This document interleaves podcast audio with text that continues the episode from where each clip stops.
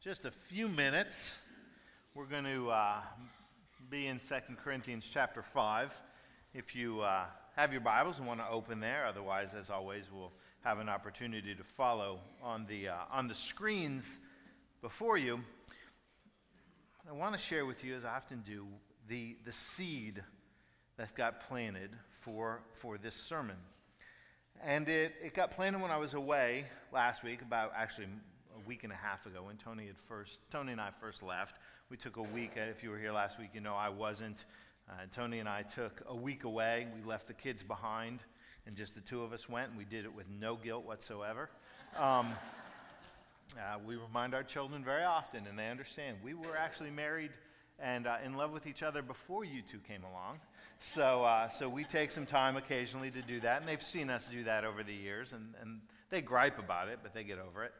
Um, but uh, the first day that we were away, we were getting something to eat, and um, we were. It was just a, you know, kind of an open air, not diner, you know, little grill kind of a thing.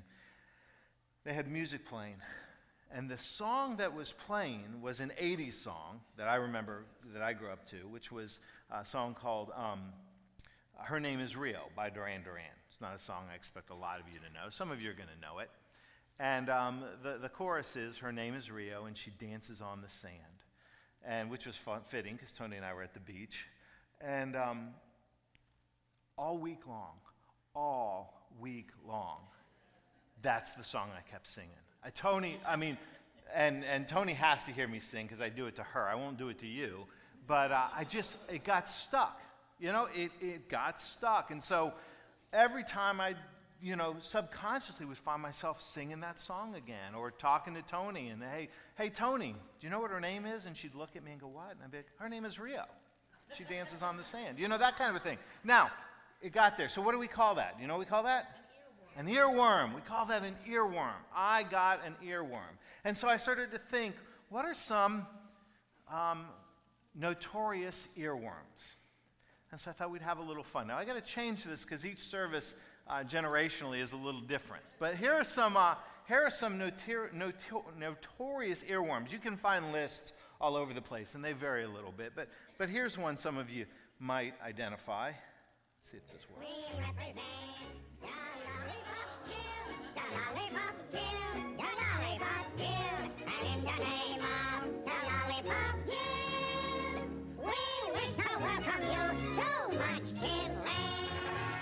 Yes, you're welcome. Um, and what's that from? Wizard of Oz. Okay, a lot of you remember. This is one I remembered from my, again, from my childhood. See if some of you remember this one.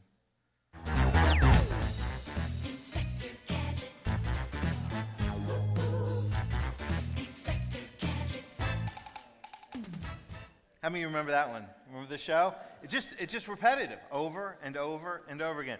Um, a more modern one, I'll just do a couple more. I have so many of these. You don't know how much fun I had doing this. Um, Who let the dogs out? Who let the dogs out? Who let the dogs out? all right, just one more. We're going to finish with this. This is my gift to you. The worst, most painful earworm, the cruelest earworm ever in the history of the world. It's a small world after all. It's a small world after all. It's a small world after all. It's a small, small world. And if you've ever ridden that never ending ride at Disney, you know that by the time you never ever want to hear that song again. I said, you know what would make It's a Small World so much fun is if they gave you softballs and you could just throw them as you went.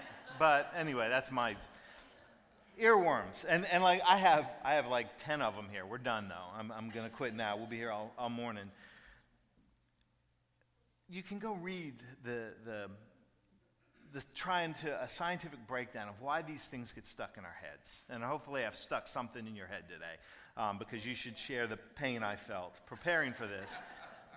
and why they get stuck and why they get there and, and we can't get them out. And, and science has a lot of different things, but one of the, the dominant theories is that it comes down to simplicity and repetitiveness. That, that the songs are, are, are simplistic in, in, in their, their structure, that we can grasp them, we can follow them easily, and that there is a repetitive nature to the words. I mean, it's a small world over and over. Who let the dogs out over and over? These are not masterpieces of, of um, uh, you know, music and, and, and, and art creation, but, but they get stuck there because of something called process uh, fluency. And that process fluency just relates to the fact that we tend to gravitate things, we grab onto things that are easy for us to understand that, that appeal to us um, at a very, very simplistic level. We like things that we can make sense of, uh, both consciously and, and subconsciously. So it's process fluency, and it gets stuck in our heads simplicity and repetitiveness. Well, believe it or not, there's a connection here. I'm actually going somewhere with this.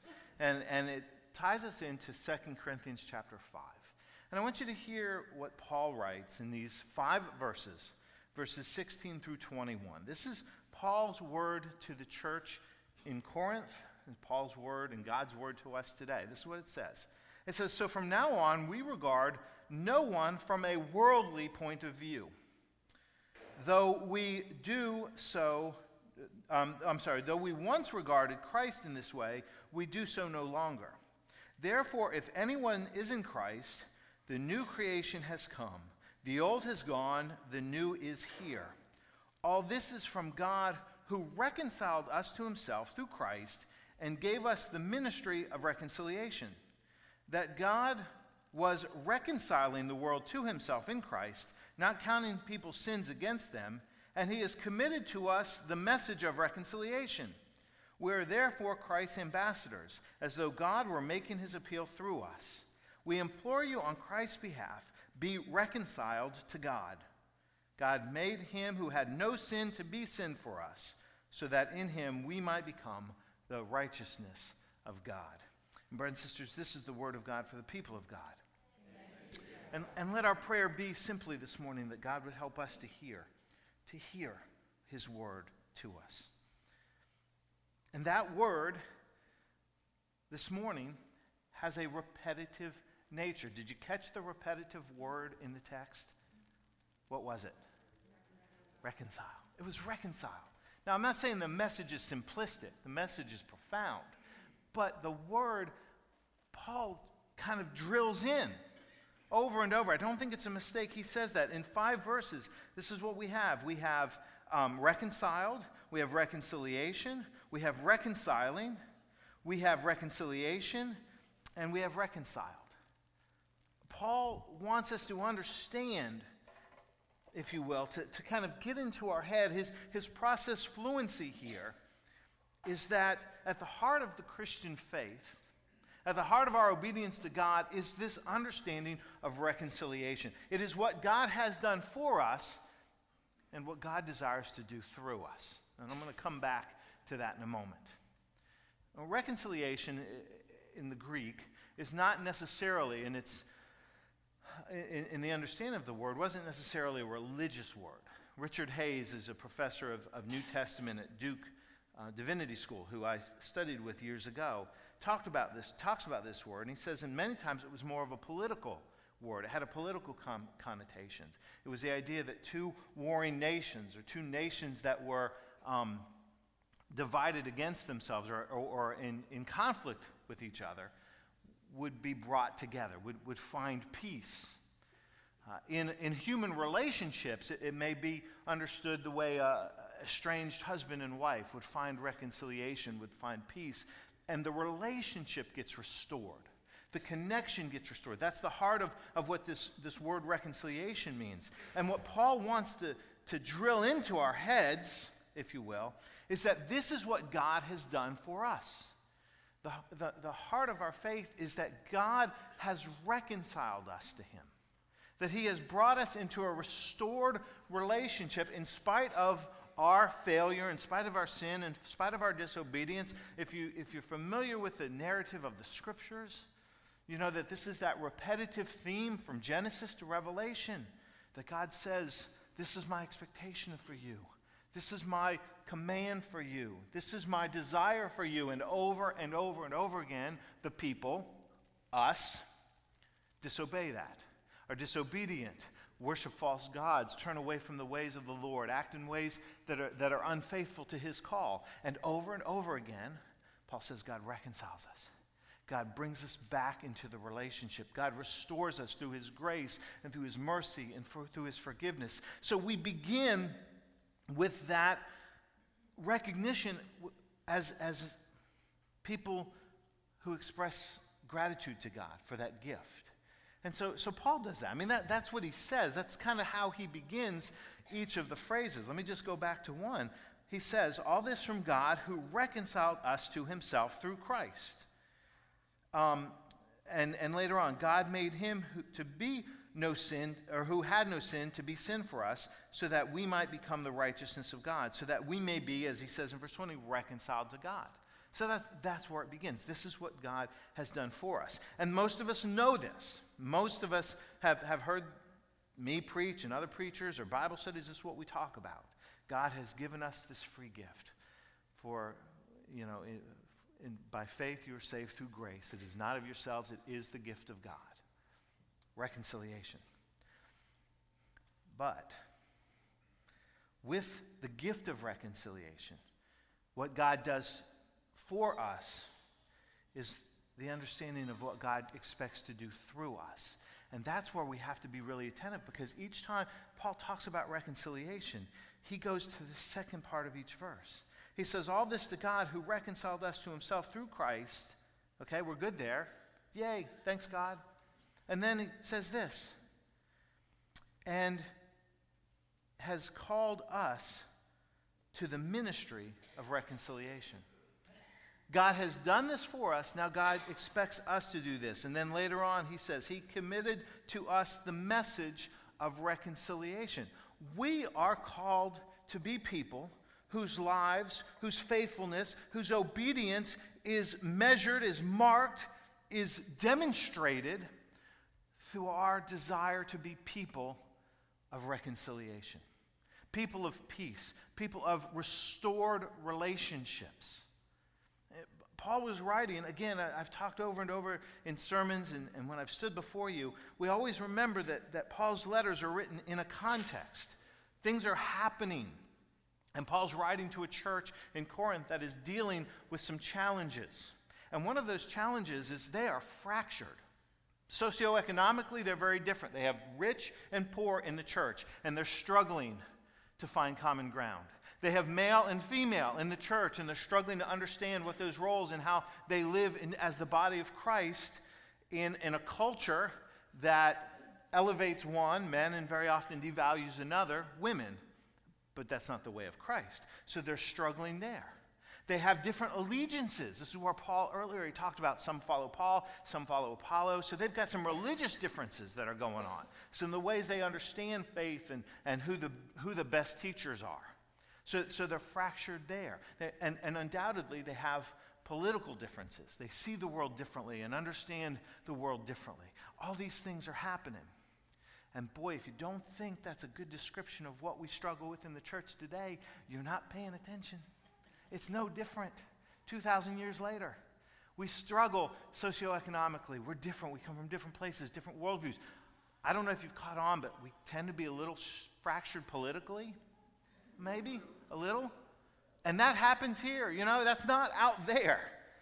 That, that's here. We, we have these same tensions, these same struggles. And what Paul desperately wants the church to recognize as part of your witness is the way you seek reconciliation. That you live, live into the God's grace and mercy and forgiveness.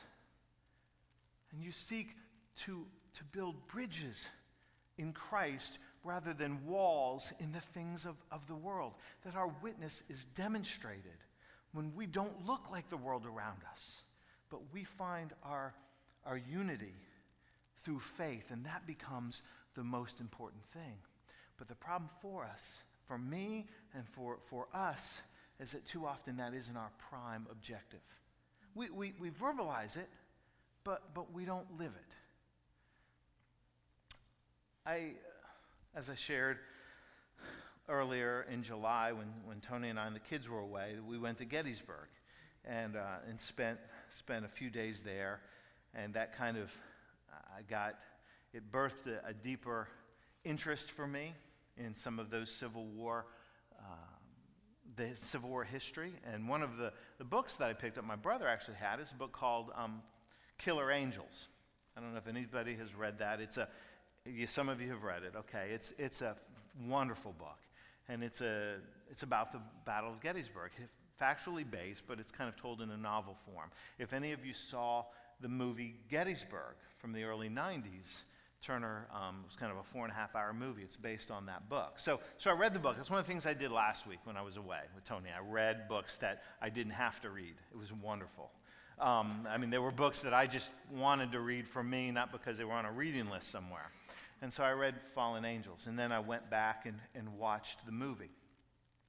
There's a line in the movie that just uh, really struck me very powerfully.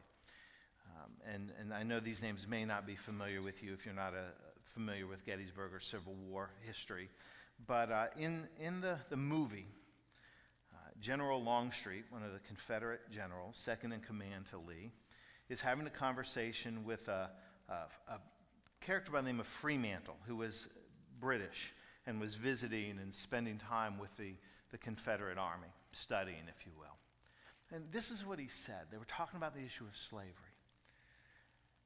And he said, What we Southerners and you English have in common is that we would rather lose the war than admit that we made a mistake. We would rather lose the war than admit that we made a mistake or that we were wrong. And I thought, boy, that's, that, that hits me. Because that's where I live sometimes. I get into these conflicts. War is a strong word, but I get into these conflicts. Sometimes they're at home, you know, with, with Tony or with the kids because we're humans and, and we have those realities. Sometimes it's with, with colleagues or church people. It doesn't matter. Human conflict, we all know it. And I recognize that in my heart, I'd rather lose the argument, lose the conflict, than admit I was wrong. And that's important because the ministry of reconciliation begins with a willingness to admit I was wrong. To admit I was wrong. And that is hard for us. Because we're really good at, I'm really good when we're in a conflict at finding where you are wrong. but it's harder for me. I want to tell you one of the most valuable lessons in marriage I learned. And it took me a while to learn it. But when Tony and I would get into a, a, a disagreement, and, um, and I like to win disagreements. And I had to learn that even when I thought I won, I never won. Um, but, but I learned, and Tony has too, that a good place to start is in self reflection. And in the aftermath of an argument or tension, I would get into the habit of just stepping back and going, where was I wrong? That's not to say that I was completely wrong. Sometimes, probably more often than not. But Tony and I have never had an argument, never had a disagreement, never had a conflict that there wasn't something I needed to own in it. There wasn't something I could have handled better, been more responsive, been more graceful, been more loving, been more understanding, whatever you want to say.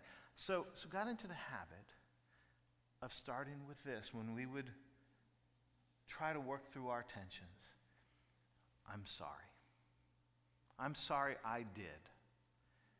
And it's amazing when I would do that or when she would do that, how easy it was to resolve the tensions. And how that very often led, if she started that way, it led me in, down that same path. And, and what it demonstrated, not that we have a perfect marriage, not that we don't struggle and still have to work on this every day. But what, what it reminded me that the most important thing in the relationship was not winning the argument, it was restoring the bond and the love and the reconciliation. So, what became more important was not winning, it was relationship. I'd rather lose the war than admit I was wrong. No, no, no, because when I could admit I was wrong, there was no war to begin with. There was, there was no conflict. That's what we're called to. That's who we are called to. And, and when that begins to happen, wonderful things happen. There's a picture I saw when I was in Gettysburg. It was from 1913, which was the 50th year anniversary of the Battle of Gettysburg. You may have seen this, it's a pretty famous picture. But it's taken at one of the famous walls there where the Union and Confederate soldiers battled. There were 8,000 veterans at that um, 50 year remembrance. I don't think celebration is the right, right word, but what you see there in that picture are Confederate soldiers and Union soldiers shaking hands, reaching across that barrier, that divide. It begins with a willingness to put others above ourselves. That's what Paul wants the church to model a willingness to, to be confessional.